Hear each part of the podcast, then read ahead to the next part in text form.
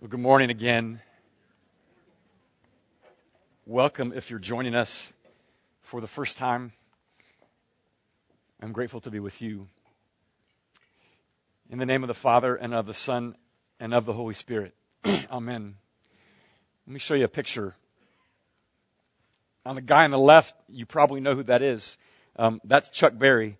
Um, it's not been my proudest moment in parenting, but I, I did recently introduce my three children to a song of his that shall remain nameless. and because I thought it would be sort of clever and they would move right on by, um, it lingered. so I am not proud of that. So I come for my own form of private confession to you all.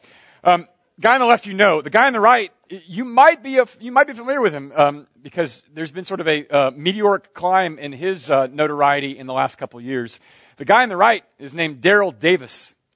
And um, anybody that's playing with Chuck Berry, you know, has got skills. And he does. And he's been playing for 40 years. And he played with Chuck Berry for a very long time, who died last year. And uh, he learned a lot from Jerry Lee Lewis. Um, so Daryl Davis knows his keyboard. He knows his music. But um, what's caused Daryl Davis's name to kind of um, rise in a familiarity over the last few years has absolutely nothing to do with music. It has everything to do with what started in a, in a bar in Maryland called the Silver Dollar Lounge, which was a mostly kind of a white only kind of place. Um, and here's a black man in a country western gig that um, during uh, a break in one of their sets, uh, he heads over to the lounge, and this white guy comes up to him, puts his arm around him, and he says, "Man, I have never heard a black man play that kind of music before. That's all Jerry Lee Lewis stuff." And Daryl Davis looks at him just kind of, you know, kindly and says, you know where Jerry Lee Lewis learned that kind of music, right? And he goes, yeah, Jerry Lewis came up with that kind of stuff. And Daryl says, no, man. No, no. Jerry Lee Lewis learned that from black uh, jazz and, and black rockabilly and all that stuff like that. And, and, and the guy says, no, you're crazy. And He goes, no, no, it's true. That's where he learned it. I, that's, I know this music. And he goes, all right, fine. Well, let me at least help you buy, let me buy you a drink. And, and uh, Daryl says, okay. And so they sit down there, and um, this guy looks at him and he says, I'll have to tell you, this is the first time I ever sat down with a black man and had a drink. And Daryl Davis says, well, my goodness, what a day of firsts for you. Um, now, now why, why, sir, is it that you have never sat down with a black man to have a drink before? And um, the guy's buddy looks at him and he says, tell him. And the guy just sort of looks away for a while and is silent until finally Daryl says, why is it, man? And, and the guy says, because I'm a member of the Ku Klux Klan. And Daryl says, You're kidding me. No, I am. It's that encounter and experiences from Daryl Davis's childhood that has led him to engage people like this in the Ku Klux Klan for 25 years. Sitting with them, talking with them, listening to them, sharing with them, becoming their friend becoming their friend. And what he's doing in moments like that, he is asking himself a question. Why do you hate me when you don't even know me? Why do you hate me when you don't even know me? That's the question he puts to anybody that he gets an audience with who's a member of the Ku Klux Klan. And for 25 years, you might say, Daryl Davis has been about the business of reconciliation. Now, in this context, that reconciliation is actually far greater than just between a black man and a white person who thinks black people are subservient or, sub, uh, or inferior to him. This kind of reconciliation is reconciliation to a deeper kind of truth. Reconciliation to a way of seeing things. And in that light, and in that example, I think it is a perfect introduction for what we are talking about today. Because if you're just joining us, during the season of Advent, we are listening to the story of Jonah, which for some of you thought, wait, what? Why would you do that? I'll tell you why. Because both Jonah and Jesus, whose birth we celebrate, were commissioned to enter into territory that was very unwelcome, to say the least. That's a euphemism. But like Jonah, when you and I consider the prospect of entering into reconciliation with those who find God distasteful or, or dismiss him outright. We, we find that whole project, shall we say, problematic, just like Jonah did. And so this story is perfect for Advent. In the chapter that we're looking at this morning, chapter 3, Jonah pretty much recedes into the background. But what comes to the foreground is, if you will, one climax of the whole story. And that climax has everything to do with reconciliation. And we're going to listen to both Jonah's story and Daryl Davis' story simultaneously that we might learn a few things about the nature of God's reconciliation, both from Him and with Him. That's our task. Three things about reconciliation from Jonah chapter 3. If you're able, I wonder if you might stand to hear this part of the story.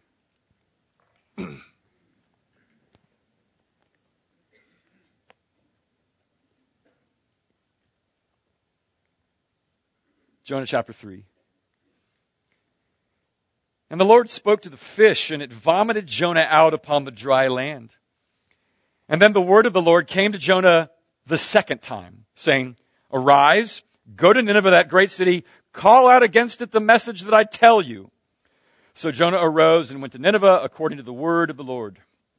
Now, Nineveh was an exceedingly great city, three days journey in breadth. Jonah began to go into the city, going a day's journey, and he called out, Yet forty days and Nineveh shall be overthrown. And the people of Nineveh believed God. They called for a fast, put on sackcloth from the greatest of them to the least of them. The word reached the king of Nineveh. He arose from his throne, removed his robe, covered himself with sackcloth, sat in ashes, and he issued a proclamation and published through Nineveh. By the decree of the king and his nobles, let neither man nor beast, herd nor flock taste anything. Let them not feed or drink water, but let man and beast be covered with sackcloth, and let them call out mightily to God. Let everyone turn from his evil way and from the violence that is in his hands. Who knows? God may turn and relent and turn from his fierce anger so that we may not perish. When God saw what they did, how they turned from their evil way, God relented of the disaster that he had said he would do to them. And he didn't do it. This is the word of the Lord. Thanks be to God. You may be seated. if you are not familiar with this story or if you need to be caught up, what happens Jonah has been commissioned to a work by God, and that was to go to Nineveh, which is not exactly like going to Charlotte.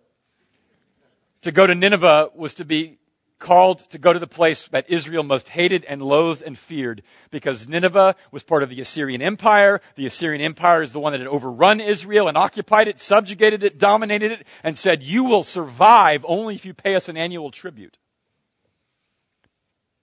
And God says to Jonah, Go there. Go talk to them. Not to vilify them, not to demonize them, not to dehumanize them, but to warn them. To warn them of their wickedness, to warn them of their violence, to warn them that God sees. And in that warning is no hatred. In that warning is regard. Jonah hears that commission and says, No, thank you. I will not go. He bolts. He goes AWOL. He goes AWOL on a boat. And there on the boat, he gets caught in a trap, a trap laid by God. He puts a storm in the boat's way because God sometimes has to say to us, I will not take your no for an answer. And to that, Jonah, he says, and the only way for that boat to survive, Jonah concludes, is for those men to throw him overboard. And so he is thrown overboard and the storm subsides and he begins to sink. And if you have seen that final scene of that Robert Redford film, All is Lost, when he is marooned for months on that boat, he has to actually fall overboard and his boat capsized before him. He has to be sinking as if to drown before he'll be saved. It's Jonah's story. Jonah has to lose it all. Jonah has to think he's on his way to Sheol, unto the life of the dead in order to be rescued. And he is, but inside of a fish. A fish delivers him. Are you kidding me? And there inside the fish, Jonah has a little bit of illumination. He discovers a few things about the nature of God's salvation. And though his salvation, his deliverance is certainly from a physical harm like death, he discovers that God's salvation actually reaches deeper into a deeper place, namely his own soul. That's where we are in the story. And when Jonah gets that, God realizes, I think you get it. At which point, Jonah is puked out of the fish. And here we are in chapter 3. And how does, God, how does God respond to this moment now that, that Jonah is cleaning himself up from the whale puke? God could have said to Jonah, all right, you bolted. I'm going to bench you now. You are clearly not fit for the task to which you were commissioned. He doesn't say that. God says to Jonah, get up. Let's try this again. Go to Nineveh. Tell them what I want you to tell them. And so he goes. He's going to warn. And implicit within that warning is this idea that even though Nineveh is largely unacquainted with God, the God of Israel, they're still accountable to him. He still has a sovereign hand over all things, all creatures, and all their actions. And they're accountable to that. And that's implicit within the warning. But also implicit is that given what God believes about life, about dignity, and about peace, that Nineveh's violence and wickedness will not stand. It cannot stand. That's what's implicit within the warning. You listen to Daryl Davis's story. There's a wonderful documentary about his story called An Accidental Courtesy. Thank you, Mr. Dotson. I wouldn't have known it without you. That story, Daryl says, I'm never trying to convert anybody to my way. But yeah, you know what? you know what you do every time you sit down with somebody that's a member of the KKK? You know what you're doing, Daryl, every time you invite them to one of your gigs so they can hear your music and appreciate it? You know what you're doing, Daryl, when you invite them into your house to have dinner at your table? You're implicitly saying, dudes, you're accountable to a higher truth than just what I want you to believe. You're accountable to something deeper. And what Daryl Davis is doing is creating the space in which reconciliation might begin. And I think what Daryl Davis illustrates is what we're, the first thing that we're meant to learn by God reinstating Jonah to this commission. And it's this God loves to commission reluctant prophets to his work of reconciliation.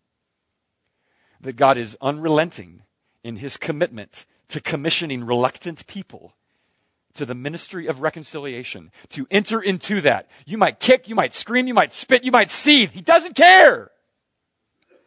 He's inviting you to that. And he loves to do it. He loves to do it. He is pressing this issue of reconciliation with Jonah because he has regard for Nineveh being reconciled to himself. But he is pressing the issue with Jonah, with Jonah, underscore Jonah, because he's pressing the issue with Jonah to insist upon the privilege of being invited into the work of reconciliation, to be invited into the ministry of reconciliation. That's Jonah's privilege. That's Israel's privilege. That's anybody who takes refuge in God. That's their privilege. Do you see why we're listening to Jonah during Advent? I know we are all rightly marveling at the fact that God becomes man. He is incarnated in the flesh. That's what it means. But the greater marvel is that by this man, by this God man, we are reconciled to God through his blood. And those reconciled are invited into that same work. Derivative.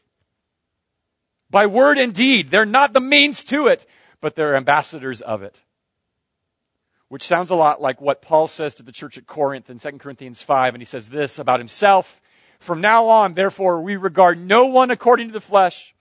Even though we once regarded Christ according to the flesh, we regard him thus no longer. Therefore, if anyone's in Christ, he's a new creation. The old has passed away. Behold, the new has come.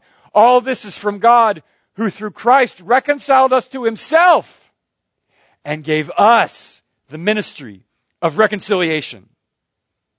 Paul's saying, look, we used to think of others in a certain way. That's what he means by according to the flesh. But he doesn't regard them in that way anymore. And what he means is, I do not think of others as others might define them. I do not think of others as they might prefer to define themselves. Instead, I think of them according to what Christ has told me about them, namely that he would have died for them. And when you think of someone in that regard, you can't but hold them to a kind of respect and dignity that you might not otherwise do.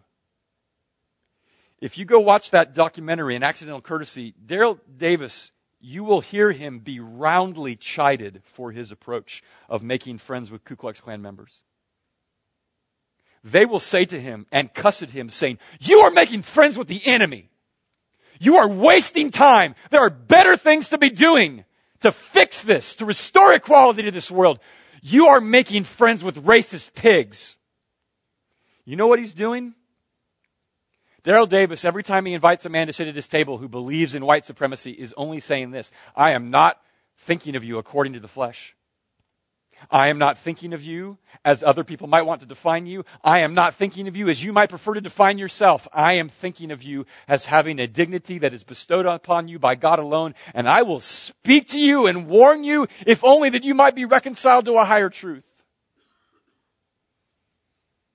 God loves to invite reluctant prophets into his work of reconciliation because he's committed to it, clearly. Now, I know we're talking a lot about racial reconciliation, kind of as a, as a, to piggyback on what we mean by it. So, first of all, let's back up a little bit and say, what does it mean to be reconciled to God? That's the second thing I want to talk about. What are the indubitably gracious marks of being reconciled to God? And to, to set that up, let me kind of set you up with what happens to Jonah here by way of an illustration that you might be familiar with. Um, if you have children in your life, or if you teach them, um, you might have experienced the phenomenon of uh, skewed messaging. And by that I mean, um, if you can imagine a scenario, entirely hypothetical, where um, one parent says to one of the children, Go tell your sister that if she is not down here in five minutes, she will be in trouble. There's the message to be conveyed. The sibling, thus commissioned, traipses upstairs, opens the door, and says said message. Mom says you're in trouble. Like, that's it. Like, that's all that got across. The, the conditional nature of the message somehow between first floor and second floor becomes an unconditional message of judgment. Jonah goes to Nineveh and he was instructed with the task go call out against their wickedness. Check. Jonah walks into Nineveh a day, and what does he say to the Ninevites? You guys are dead. 40 days, nothing. You are nothing, man. Now, some people who think more charitably of Jonah think, you know what, that's just sort of a summarized report of his message. But as you will listen in chapter 4 next week, you will think, no, no, I think we have here um, this phenomenon of skewed messaging. Jonah, Jonah has a dog in this hunt. And Jonah means to get that across. And that might be interesting to those of us that find it comical, but I tell you, the first time that anybody heard this story, if you're an Israelite, Nineveh's response would have made you go, What? Because Nineveh doesn't chafe, they don't spit, they don't seethe, they don't run Jonah out on a rail. It says in verse 5 Nineveh trusted this word from God. what? They got it. They were persuaded by it. And they were so persuaded by it, they entered into those kind of ritual traditions that you find very often in the Old Testament when somebody comes into a deeply difficult moment of true learning. It says the town, by its own initiative, took it upon themselves to declare fast. Nobody eats or drinks, not even the cattle. And the cattle were thinking, what did we do? Nobody eats or drinks. Everybody puts on sackcloth. I've never worn sackcloth, but I know I could imagine what sackcloth feels like. It feels itchy. It feels scratchy. It feels uncomfortable. It's the kind of clothing where you always know it's on you. Now, why? Very deliberate, very concrete acts on the part of Nineveh. Why? Why do that as a response to saying that they believed this word from Jonah from God? Why, why do that? Let me give you an example about why they might declare a fast. Um, the guy's name is Austin Kleon. He's an author in Austin, Texas. I don't think he's named after the city. But um, he's a wonderful author, and I, I really think he puts a lot of us to shame by the way he stewards his time. It's really lovely. But in his family, he's got some small kids. They have a tradition in their family that um, if any time a child is just out of sorts, just ballistic, belligerent, can't be consoled, um, they hand that child pen and paper to invite them to write down what they think the problem is. And so one day he's on a walk with his kid in the park and the kid is just inconsolable, just, just won't shut up, right? And so, per tradition, they hand said child a pen and paper. and the child scribbles down what he thinks is the problem. And this is what happened. This is what came out. That. um, for those of you that can't decipher four year old hysterical writing, um, what the four year old write was this The problem is not me. The problem, whatever this problem is, not me. It's you people. It's this world. I'm having an existential crisis. It's not me. Guess where the beginning of reconciliation begins? But guess where the first mark of reconciliation is? It is an acknowledgement that there is something deep within us. That the problem is with me. Now, it is not to say that everything that befalls you, brothers and sisters and welcome guests, is because of you or your fault. I'm not saying that. Jonah's not saying that. Jesus is not saying that. But when it comes to being reconciled to God, the first thing is to acknowledge, to reckon with, is that the problem is with me. Anne Lamott, you might know her. She said this We live in darkness. People know this by the time they turn 21, and if they don't, they are seriously disturbed. If you think your biggest problem is everything on the outside, it's time for new learning. It's time for new learning. One of the people that has met with uh, uh, Daryl Davis, he acknowledged a great deal of things in his past that would account in large part for his hatred of black people. But there came a point in his own sojourn when he looked himself in the mirror and realized the problem is within me. And that's where reconciliation begins. There. And that's why Nineveh proclaims a fast. Because what does a fast mean? It's self-denial. It's saying, I, am the problem. I am not going to indulge this same self that is the self that is the problem. It begins there. And they don't just proclaim a fast, they also put on sackcloth. Why would they do that? Because sackcloth is an expression of mourning. When Abner dies, King David follows the bier, the casket, but not before he puts on sackcloth to express his sorrow. It's what they do. It's what you do when you're mourning because you want to allow your body to feel the affliction to teach you something in your heart. The first mark of beginning reconciliation is reckoning that the problem is with the self. And the second part that goes along with it is a mournfulness of that self. A mournfulness of the condition that is so deep seated within you that you can't just sort of rub off like dead skin, but that it goes so deep within you that you don't know what you're going to do if change is ever going to happen. And you know what? Paul speaks to that phenomenon too. He talks about a godly kind of sorrow also in 2 Corinthians 9 when he says, For godly grief produces a repentance that leads to salvation without regret, whereas worldly grief produces death. For see what earnestness this godly grief has produced in you, but also what eagerness to clear yourselves, what indignation, what fear, what longing, what zeal, what punishment. He's talking about a very credible, real world, concrete example where the church in Corinth was, was committing these deeds and, and they were called out on the carpet for it, and they began to mourn for what was deep within them. That's, that's a mark of being reconciled to God, where you are not just aware that the problem is within you, but that you are sorrowful over it. That's how reconciliation works. And that's why Nineveh is wearing sackcloth. But I, I hope you noticed that before, as soon as the, the city proclaims this fast and puts on sackcloth, what does the king do? it says in verse 9 of chapter 3 he rose from his throne, removed his robe, and covered himself with sackcloth. He, he removed his robe. What, what's, what's with that? What did his robe signify? He's king. His robe conveyed authority. His robe signified majesty. That's why they call him the king. And he says, I can't wear this anymore. I have to acknowledge that there is a greater authority. There is a greater majesty. And so I take off that robe and I put on this sackcloth that I might be afflicted by my sin. Folks, Daryl Davis, when he sits down with Ku Klux Klan members, at first they sit and he just lets them talk their story, their rationale for why they do what they do. And then in time, if the conversation matures, Daryl Davis gets a chance to sort of talk where he's coming from.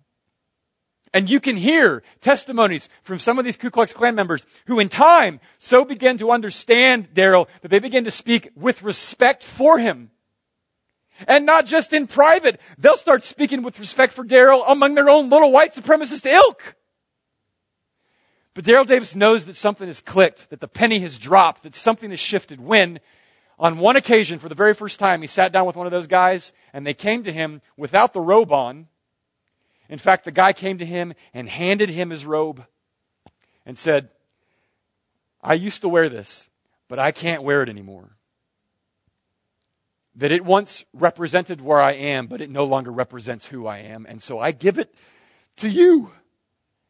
And Daryl Davis has collected 25 of these robes, one person at a time, simply because he created a context in which the mark of reconciliation might come to fruition, where people begin to reckon with themselves and they begin to mourn with the condition of themselves, and then they begin to feel a new desire to be a different self. And they take off those robes because they no longer represent who they are. That is an indubitably gracious mark of reconciliation. They didn't manufacture it, they weren't coerced into it. It just became part of them. And all of that happened before they did a thing about changing their behavior. They didn't clean themselves up to be reconciled. The reconciliation came from, if you will, from somewhere deeper and higher because that's the nature of reconciliation. Now, I know I'm talking a lot about how racial reconciliation happens, and that's a worthy topic for our consideration, but let me just sort of speak to you about another story about how reconciliation works when it comes to being reconciled with God and His grace. This guy, his name is Guillaume Bignon, a Frenchman, in case you weren't sure. Grows up in a nominal Catholic family, totally repudiates that in young adulthood, says, that's yeah. Um, moving on, right? Um, he begins to show great aptitude and um, proficiency in both music and athletics. Becomes really good at volleyball. So good at volleyball, he um, he gets invited to become on this this club team that represents France as a nation. He goes, he gets to travel all over France, all over the world. I mean, he just really excels at that. Um, he's on vacation with a buddy in the Caribbean and they're like on their, carrying their knapsacks, walking up a road, and up drives this vehicle with two cute American girls in it who say to him, Hey, um, we're lost. Can you help us find such and such? And uh, Guillaume looks at them and he goes, Why, sure, ladies. Can we have a ride? Right? And uh, they say, Sure. So uh, he gets in the car, and um, by Guillaume Bignon's own admission, um, the first thing on his mind about these young girls is, of course, not to discuss the merits of the political diplomacy acumen of Charles de Gaulle, but to get close and, you know, does what he did until the one of the girls says, um, "Thanks, no, I'm flattered, but I'm a Christian, and that's just I don't do that. Thank you." At which point, Guillaume Bignon, he says, I, I, love a good challenge. So he starts to try to disabuse her of her faith, saying it's totally ridiculous. And why do you do that? And you have such arcane views of sexuality. What's, what's the deal? And she goes, um, thank you. I appreciate the time. Um, here's where you get off. Around that time, just because he's curious, he, he picks up a Bible that he hasn't picked up in decades. And he, and he gives this sort of muted, almost uh, perfunctory prayer saying, all right, God, if you're there, here's your word. If you're real, why don't you reveal yourself to me? That's it. Two weeks later, his shoulder goes out for no apparent reason. Not a collision. Um, goes to the doctor, can't explain why the shoulder goes out. The, the therapy sessions aren't doing any good. He, he can't get back into the rotation. And so his coach says, I can't do anything. I got to bench you. And because they played on Sundays, now he has his Sundays free. So what does he do? He, he steps into a, a, a church um, one morning, and by his own words, sort of like people that go to the zoo to see exotic animals. He thought the experience would be something like that. And uh, he goes there, sits at the service, doesn't hear a word the preacher says. I mean, can you relate? Um, why are they laughing at that? Doesn't hear a word, um, sort of surreptitiously heads for the exit because, you know, those people, they like to greet one another with the peace of the Lord, right? Um, and uh, hits the door and then says to himself, this is ridiculous. I, I, something came over. I got to figure this out. So he seeks out the pastor and just says, can we talk? And, and for the next several days and weeks, he asks him every question about faith and things like that. And, and in that season, Guillaume Bignon says, I began to feel the weight of my own history and the weight of my own heart, and it was odious to me. And at that same time, he began to grapple with the person of Jesus. And in time, he becomes reconciled to the fact that he's a sinner, but that he has been saved by who the one that's come to rescue us all at Christmas. And by his own words, Guillaume Bignon said this I wasn't looking for God. I neither sought him nor wanted him. He reached out, loved me while I was still a sinner, broke my defenses, and decided to pour out his undeserved grace. It's a story. It's a story of reconciliation. And when anybody ever uses the word grace, undeserved almost becomes a redundant way of characterizing it because there is no grace that's deserved, right? Otherwise, you wouldn't call it grace. Grace is both unexpected and undeserved. That's grace defined. And if you might have been listening to what the king of Nineveh says in verses 8 and 9, let me refresh your memory. He says, Let everyone turn from his evil way and from the violence that is in his hands. Who knows? God may turn and relent and turn from his fierce anger so that we may not perish. What does that, what does that convey? That though this message to Nineveh is that there may be a relenting from disaster, there's no guarantee. That a true mark of one's reconciliation with God is the total absence of presumption. Neither in Guillaume Bignon, and certainly not in the king of Nineveh. Was there any presumption that, hey, God apparently has forgiven in the past? I'm sure he'll forgive right now. There's no presumption. But that gets us to the third part of what we learn about God's reconciliation. Yes, he loves to bring reluctant prophets into that work. And yes, there are indubitably gracious marks of that reconciliation. But a third thing comes from what happens in verse 10, which when the, the, the, the, um, the, um, the king of Nineveh says, Who knows? Uh, if you want to liken that to a basketball game where the, the center throws up a shot from midcourt as time goes out, um, you don't know if it's going to be a brick or if it's going to do nothing but net. Who knows? Verse 10 confirms what happens. When God saw what they did, how they turned from their evil way, God relented of the disaster that he had said he would do to them, and he didn't do it. In other words, nothing but net. God had sent Jonah to warn. God had sent Jonah to get their attention. Nineveh hears. Nineveh reckons. Nineveh sorrows. Nineveh turns. And God stands down. And a lot of scholars and other theologians and people that kind of maybe look with a, a, sort of a jaded eye towards the Bible think that, that God's portrayal in the Old Testament is one of big cosmic bully that like takes a little pleasure in threatening people with destruction and he kind of gets juiced by that. Like he likes to throw his weight around like that and to which i might just say man jonah 3 he warned to be sure but he seems to take a lot greater pleasure in the fact that they're reconciled to him because he didn't wait. He didn't make them stew. He didn't pause and say ha let's see if they'll simmer a little while and feel a little uneasy and then maybe i'll i'll relent from my disaster. He just did it what does that teach us? That God is unhesitating in his promise to bring reconciliation to those who want it. Unhesitating. Jonah is in many ways like the story that Jesus tells about the two sons that we like to call the parable of the prodigal son.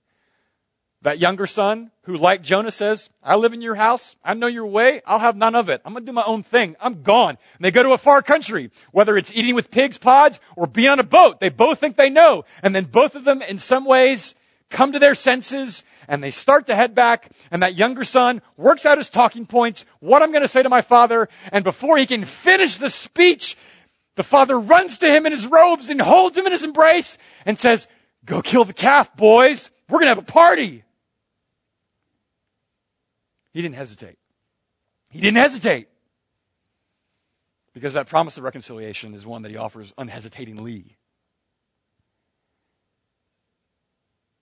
It's just like what Paul is telling us again one last time in 2 Corinthians 9. In Christ, God was reconciling the world to himself, not counting their trespasses against them, and entrusting to us the message of reconciliation. And therefore, we are ambassadors for Christ, God making his appeal through us we implore you on behalf of Christ, be reconciled to God. For our sake, he made him to be sin who knew no sin, so that in him we might become the righteousness of God. That's your hope. That's your joy. That's your reconciliation, to which you've been invited to become a witness of also. What it means is, especially there in the last verse, in verse 21, God sends his son who had no appearance or taste for sin, but was dressed as one who was drenched in sin. He put on that robe so that you and I might have our robe of sin taken from us and be clothed in a robe of righteousness that came at the cost of his own blood. That's the gospel. That's our reconciliation. That's the substance of our joy to which we must fight to remember. That's the nature of reconciliation. Church, this is a passage in Jonah 3 about hope. The Last Jedi is a story about hope. Jonah 3 is a passage about hope. A hope in God's power to work reconciliation with those who either dismiss him or even despise him.